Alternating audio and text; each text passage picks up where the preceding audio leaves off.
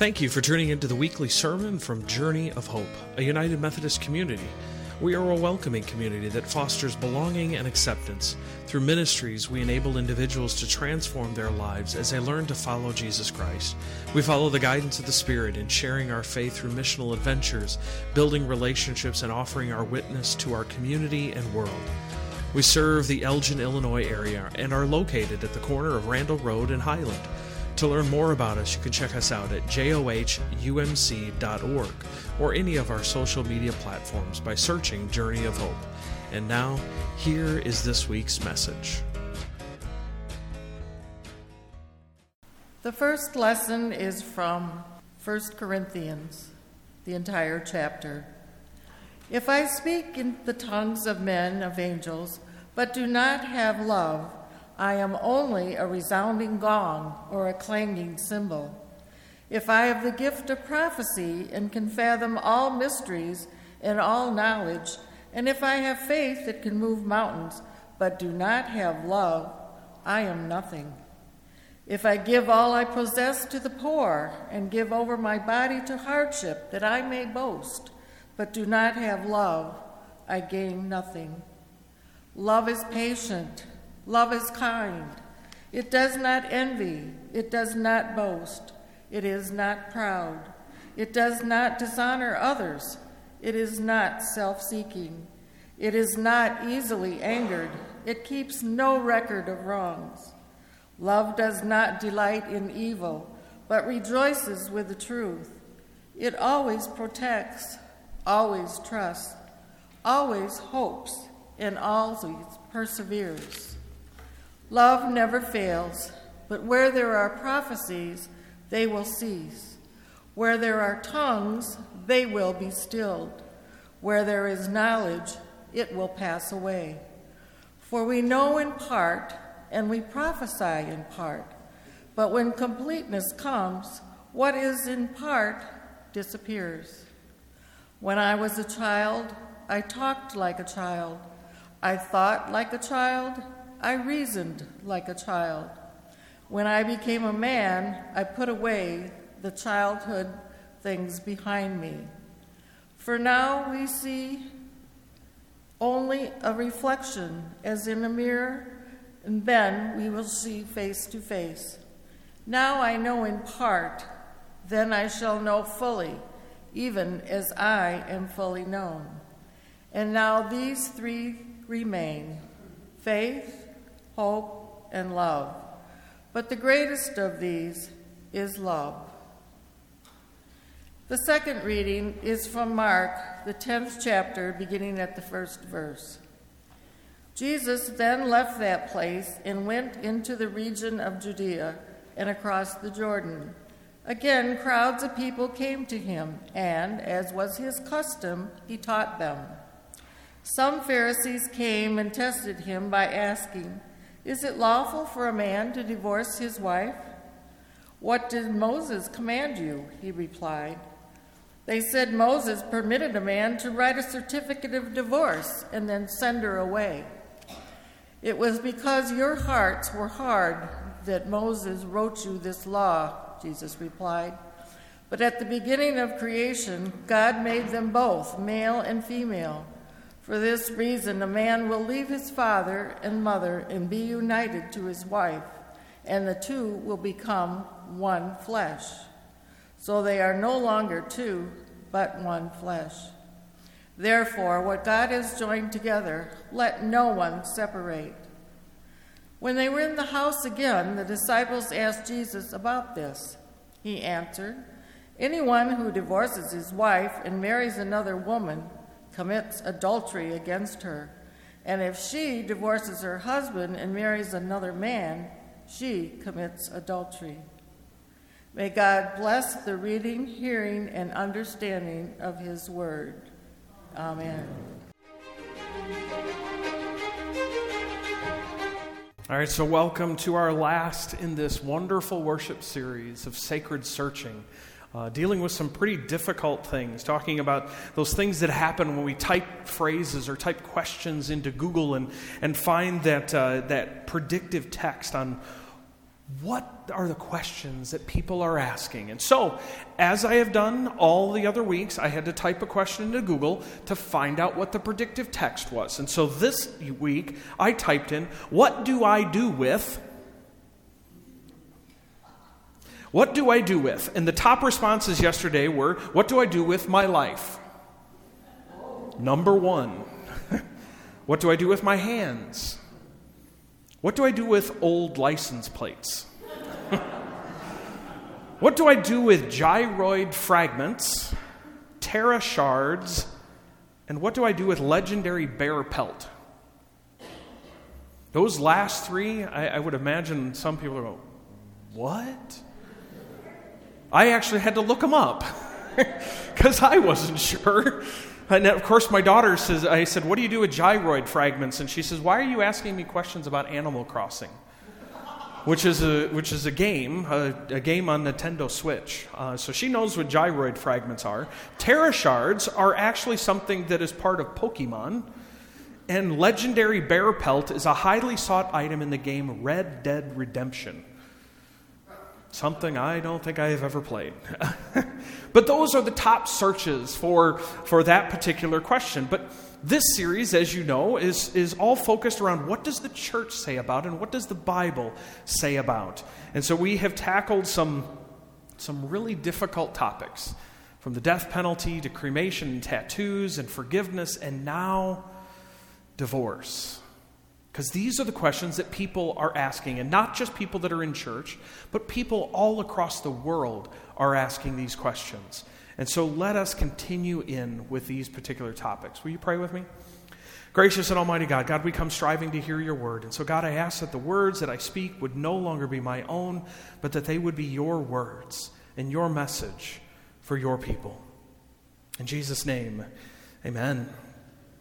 So a father was, was driving home one evening and, uh, and he realized that it was his daughter's birthday, and so he hadn't bought her a present yet, so he needed to go to the store to buy one. So he, so he ran to the toy store and he, he went into the, uh, to the toy store and talked with the manager, and he says, Look, you know, I saw some Barbies in the window.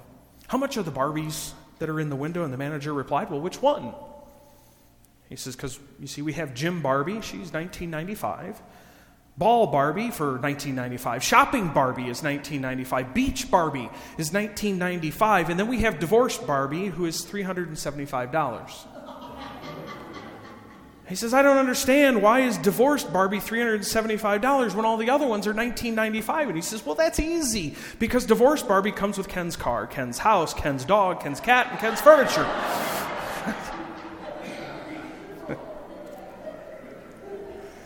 I know, I know. Funny story, but, but this is kind of a serious subject. It really is. Uh, but maybe you're wondering how bad this really is. And so, what I wanted to do was, I wanted to give you a few statistics. Uh, about divorce. Uh, this was actually some things that I took from the from the CDC's website, uh, and so these these uh, statistics were taken around 2019, pre-COVID divorce data which might have an impact as it seems that all the markers have been increasingly on the rise uh, between, uh, especially between relational problems and domestic abuse because of the pandemic, because of staying home.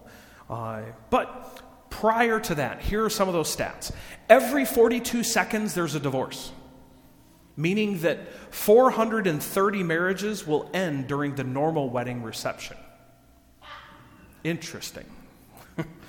The average age for a divorce 30 years old. And usually it takes about eight years. So I, maybe there is a truth to the seven year itch. I don't know. January is divorce month.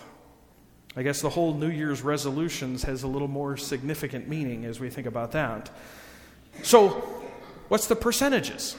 50% of first marriages end in divorce. 60% of second marriages do, and 73% of third marriages end in divorce. Out of the entire world, Russia has the highest divorce rate. But closer to home, Nevada is the state with the highest divorce rate, while Iowa is the lowest at 2.4%. Now, just in case you're wondering, Illinois is second lowest at 2.6%. Nice. Something we can hang our hat on for Illinois. Looking at occupations, those with the highest rate of divorce are dancers, bartenders, massage therapists, and gaming cage workers, whatever gaming cage workers are. I should have looked that one up to find out who that was. Uh, the lowest rates farmers, podiatrists, clergy, and optometrists. Interesting. But maybe you're wondering why people get divorced. And so part of that uh, survey uh, came in, they would, people would select between multiple reasons of why they would get divorced. And so here are some of these percentages. And so people could mark more than one of these. That's why when I start to name these off here, I was about to say, Dan's going to immediately go, wait, wait, wait, wait, wait. That can't be because that adds up to way more than 100%. So they could mark any number of these categories. But in a divorce, this is what people would mark a lack of commitment, 73%. Argue too much, 56%. Infidelity, 55%. Married too young, 46%. Unrealistic expectations, 45%. Lack of equality in relationship, 44%. Lack of preparation for marriage, 41%. And domestic violence or abuse, 25%. Now, we also have to realize that divorce has spiked in the early 80s as the shift from community thinking made the transition to individualized thinking. You might remember back a, a year or so ago, we did this, this worship series called the Generational Series, uh, where we talked about the shift from, from this community uh, belief, this, this what's in it best for everyone, to a hyper individualism that started to happen around the 60s and 70s and then seemed to perfect themselves in the 80s. Uh, but there is good news, however. The latest statistics, other than COVID, uh, are showing that actually divorce rates have actually been gradually decreasing since the 80s. That was the peak. And some of this reflects, uh, actually, Nancy and I were just talking about this last night. Some of this reflects the increasing age where people are actually getting married, and also the number of people who are remaining single. However, the question that we have before us today is what is the Bible or what does the church say about divorce? And it probably will come as no surprise that Scripture and the church speak a lot about divorce. So let me point out the overarching theme throughout Scripture is God reconciling creation to God's self. Let's think of the rest of this in that theme. Because if we do, then we know that with God, relationships are incredibly important. And I feel that this guides all of our conversations about not only divorce, but also about marriages. We need to admit that the covenant of marriage is a sacred bond, not a contract. Maybe this is the reason that we run into so many issues when it comes to marriages. But let's put this in perspective, or maybe in context with the. Uh, when scripture with the time when scripture was written. Because uh, i think we can all agree that the ancient near east culture was extremely patristic. It was all about the men. And when we look at marriages and the relationships with women we find that men had sole power over their wives. If there was to be a divorce it was almost in almost all situations it was the man who was the one who could initiate the proceedings. There were only a few reasons for a woman to be able to file for divorce. Many of those were if her husband had died, which would mean that he couldn't file for divorce. Upon completion of the divorce contract, I, I, did do some research and I read that, that a man would need to pay the, the, his wife 60 shekels of silver. What is 60 shekels of silver? I pulled up on my internet because the internet is always right. well, I did the, uh, there's a little conversion chart. So I put 60 shekels of silver, and equivalent to today's dollars, $474. Would that get you very far? And you see, the husband didn't even have to give a really good reason, other than she lost favor in his eyes. In order to be awarded a divorce. Now, there's a lot of interpretation to lost favor in your eyes. And I'm sure that they used a number of these. But overall, a woman in the ancient Near East would have considered would have been considered property. Worse yet, a means to an end because uh, families needed to keep their bloodline going through childbirth. In fact, many marriages ended because the wife couldn't give her husband children. It almost happened to Abram and Sarai. As she couldn't give Abram a son, so she told him to have one with one of their concubines. And that could have ended badly, and some of us might argue that it still did. Hagar and Ishmael didn't deserve what happened to them. Now, we can search the, uh, you've probably heard of the Dead Sea Scrolls. We can search the Dead Sea Scrolls and find instances where divorces had been awarded as the, as the Temple Scroll presupposes divorce when it brings laws for remarriage and polygamy. So, if they're talking about remarriages, then obviously we're talking about the ability to have the divorce. There's another document called the Damascus document. It does the same. However, much of its laws are pointed directly at the woman. She has restrictions, especially when it comes to virginity. But the man does not. Again, the cultural context is what is driving this. One of the first places we hear about divorce uh, and the laws regulating them is found in Deuteronomy 24 1 through 4. Moses gives reasons that a divorce contract will be given, as well as rules about remarriage, such as a woman cannot return to her first husband after she has been married twice. So she could be married to this. I know I get some looks go, what? Uh, she could be married to this man over here and then divorce him, marry another person, and if she gets divorced from this, she can't go back to the first one.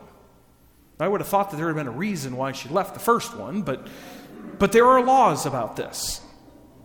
Malachi 2:16 speaks about divorce because a husband does not love his wife. But what if we followed Paul's writing to the church in Ephesus? Because he writes something to, uh, to this church, uh, and I'm going to read this for you here. It's Ephesus uh, chapter 5, verses 25 through 33. Uh, let's see here. Yeah, I got to make sure I don't read earlier in here because there's something about wives submit to your husbands. We'll leave that one for a different time. Uh, so we're going to start at verse 25. Husbands, love your wives, just as Christ loved the church and gave himself up for her, to make her holy, cleansing her by the washing with water through the word, and to send and, and to present her to himself as a radiant church without stain or wrinkle or any other blemish, but holy and blameless. In the same way, hus- husbands ought to love their wives as their own bodies. He who loves his wife loves himself. After all, no one ever hated their own body, but, but they feed and care for their body, just as Christ does the church. For we are members of his body. For this reason, a man will leave his father and mother and be united with his wife, and the two will become one flesh. This is a profound mystery but I am talking about Christ and the church. However, each one of you must also love his wife as he loves himself, and the wife must respect her husband. This is a biblical view of marriage. The love between spouses and the love Jesus has for the church. It is a sacrificial love. And while I would hope that all marriages follow this guidance, I know they don't. You all have experienced either for yourself or have witnessed others who have faced relationships that have not worked out so well. Relationships that didn't follow this advice that we just read. Should then divorce be allowed? I think so. But we need to hear Jesus' words about this topic because Jesus talked about it a few times in the synoptic gospels of Matthew, Mark, and Luke. Other than telling us his commands, Jesus actually doesn't address divorce in the Gospel of John. Jesus mentions divorce a few times, seemingly keeping in argument with the Torah, the Jewish law. This puts an emphasis on getting divorced, on not getting divorced, I'm sorry, except for certain reasons. Although, with the exception of Matthew, all divorces lead to adultery. Matthew, in his recollection of the story, adds that a divorce, uh, if the divorce is from sexual impurity, then a remarriage would not constitute adultery. But why would Jesus be so strong about this marriage covenant? And I think, I really think there might be a couple of reasons, although there are probably more. First, a woman if a woman was to get divorced, she was going to find it incredibly difficult to provide for herself. Her status in the community would quickly be reduced to almost nothing, and she would need to find someone to take care of her. And if she already had kids, her choices in men would be extremely slim. Jesus would have known this. And his love and care for all people would have included utilizing the context of current societal laws to protect the marginalized, like divorced women. So, by declaring a strong statement against divorce, Jesus was protecting women from certain aspects of life. But I also think Jesus' words about why Moses gave them a divorce decree is important. He said that it was because of the hardness of their hearts of the people's hearts. And this tells me that while God's design for relationships is full of love and is pure, we as humans, following the fall and letting sin enter our lives, have failed in keeping the marriage covenant as God has planned. After all, if we were all following the guidance of Scripture, loving our spouses as Christ loved the church with a sacrificial love, we would find far less divorces in our world. If you remember last week, I said something that can be useful in many different contexts, including marriage today. You can be right, or you can be in a relationship. Now, that doesn't mean that you're wrong, but you can insist on your rightness or you can be in relationship. You can value the relationship over your individual need to be right. So, on a side note, I got to tell you this that uh, there are few times when I am right in Sherry and I's relationship. It seems like in these moments, she'll turn to me and ask. She'll, she'll say, Are you ready? And I said, Yes. She goes, You were right. I get it once. She never repeats it twice. but seriously, do we always have to be right to the detriment of our marriages? And I'm not sure that we do. So what do we do with all this information? How do we how do we know what to do with Jesus' words about divorce and the many other scriptures that talk about it? I think we need to take the context of the day into account, as well as the overarching theme that I talked about at the beginning here of God's story in Scripture. Sure, Jesus stated that we should not have divorces, but in acknowledging Moses' divorce decree, he allows for it because of our sinful ways. Should we take a flippant view of divorce and leave our partners just because they've lost favor in our eyes? I don't think so. I feel that marriage is a covenant that God designed, and it is one that takes works, takes work. Sure, we won't all agree in our relationships, but that doesn't mean that we just throw the towel in and, and give up. Through counseling, conversations, and reflection, many of these issues in relationships today can be resolved. Even infidelity, as hard as it is to overcome, can be overcome through the grace and forgiveness of God. I have seen it happen. There are couples who have a much stronger marriage since, since an affair than before. It can happen. However, we also must understand that sometimes they can't. Abuse, whether it is physical, emotional, psychological, or abuse involving your children, should never be allowed in a marriage covenant. Never. And this means that one person has already broken the covenant to love one another completely and sacrificially. Malachi 2:16 people will go back to this and say it says God hates divorce. And yes, it does. But I believe that God hates those kinds of relationships and that abuse and everything else like that more than God hates divorce.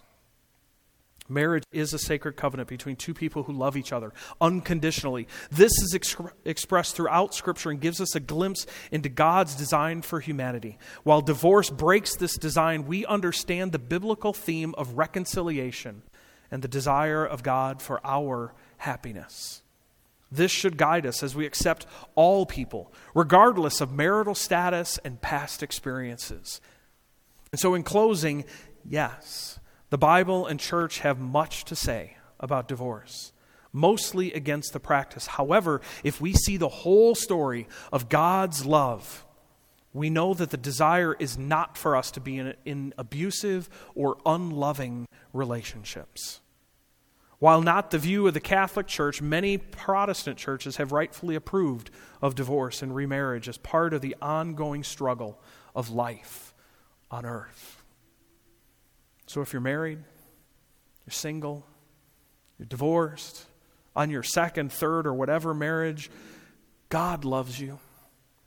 And God desires nothing but the best for you. God does not want you to be in abusive relationships or in unloving relationships. Will you pray with me? Gracious and Almighty God, sometimes topics are are hard to tackle. Sometimes they're hard to understand. But God, when we think about your plan, when we think about your story throughout history and throughout Scripture, we know that your desire is for us to be in loving relationship, not an unloving one or an abusive one. And so, God, I thank you for the words of Jesus, the strong words of, of trying to work things out, but also knowing that there are times when it doesn't. God, I thank you for loving us. And thank you for this message. In Jesus' name, amen. Now, as we get ready to go forth from this place and over to the community room to have some, some refreshments and continue our conversation over there, maybe about love and about marriages and divorce and stuff like that, that, that we would go over there knowing that the love of God, the grace of our Lord and Savior Jesus Christ, and the fellowship of the Holy Spirit goes with us, and it goes with us always. Amen.